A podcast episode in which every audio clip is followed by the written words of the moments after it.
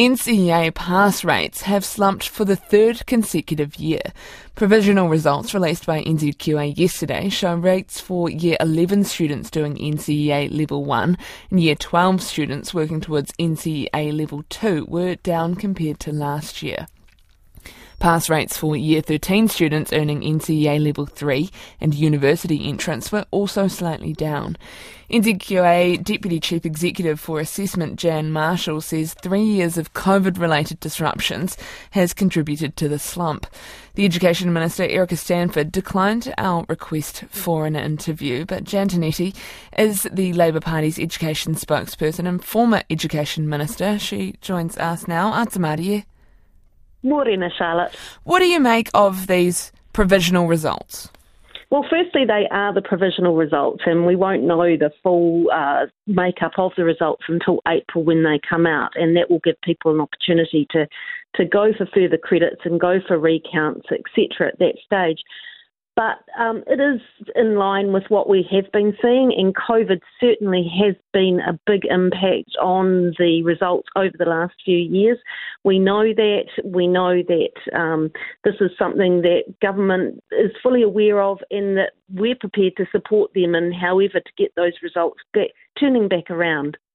These poor results over the last three years kind of reflect on Labour's tenure in government. I'd say that there's more of an impact on COVID.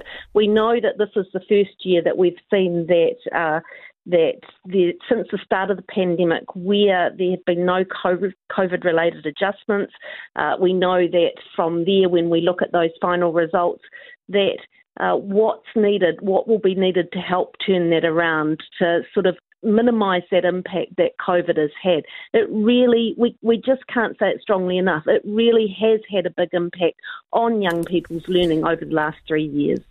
But that's only an excuse for so long. At some point, there has to be a mandate to catch up and to, I guess, work harder to, to meet those standards again.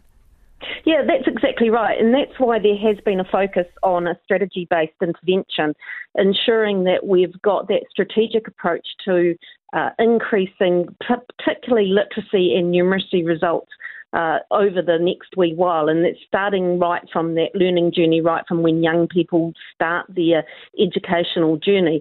But it's something, again, that we need to make certain that those catch up tutoring sessions that have been part of the COVID response continue. That's something that the government will be looking at as to other factors that might be impacting. You had a story yesterday about the increases of vaping um, in schools.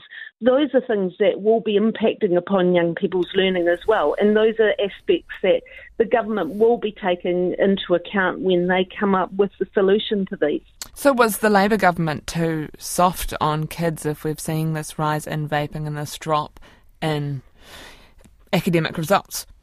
No, absolutely not. That's why we had catch up tutoring sessions, uh, which were really, really successful. And I hope that the results of those are taken into account because we do need an evidence based uh, solution to making certain that our young people are staying on track. The good news is, Charlotte, is that yesterday's results that we see and over the next two months aren't the end of someone's education journey, and we need to make certain that young people have that in mind that education results, education achievement is a lifelong uh, pathway for young people, and that's really important. That's why young people now are enrolling back in summer school, and then we're in, the government will be encouraging young people to take up those pathways that exist for them. And so, do you support the new uh, coalition government's plans to increase those numeracy literacy parts of the curriculum and make them very strict? I want to see numeracy and literacy results increasing. That's why we put in a strategy in place. That's why it has to be evidence based. As long as something has the evidence and I can see that the evidence will work, then I'm really supportive of it. Tēnā thank you very much. That's Jan Tinetti, the Labour Party education spokesperson, also the former education minister, talking about the provisional results released by NZQA yesterday, showing a drop all round in academic results. 22 minutes to 8.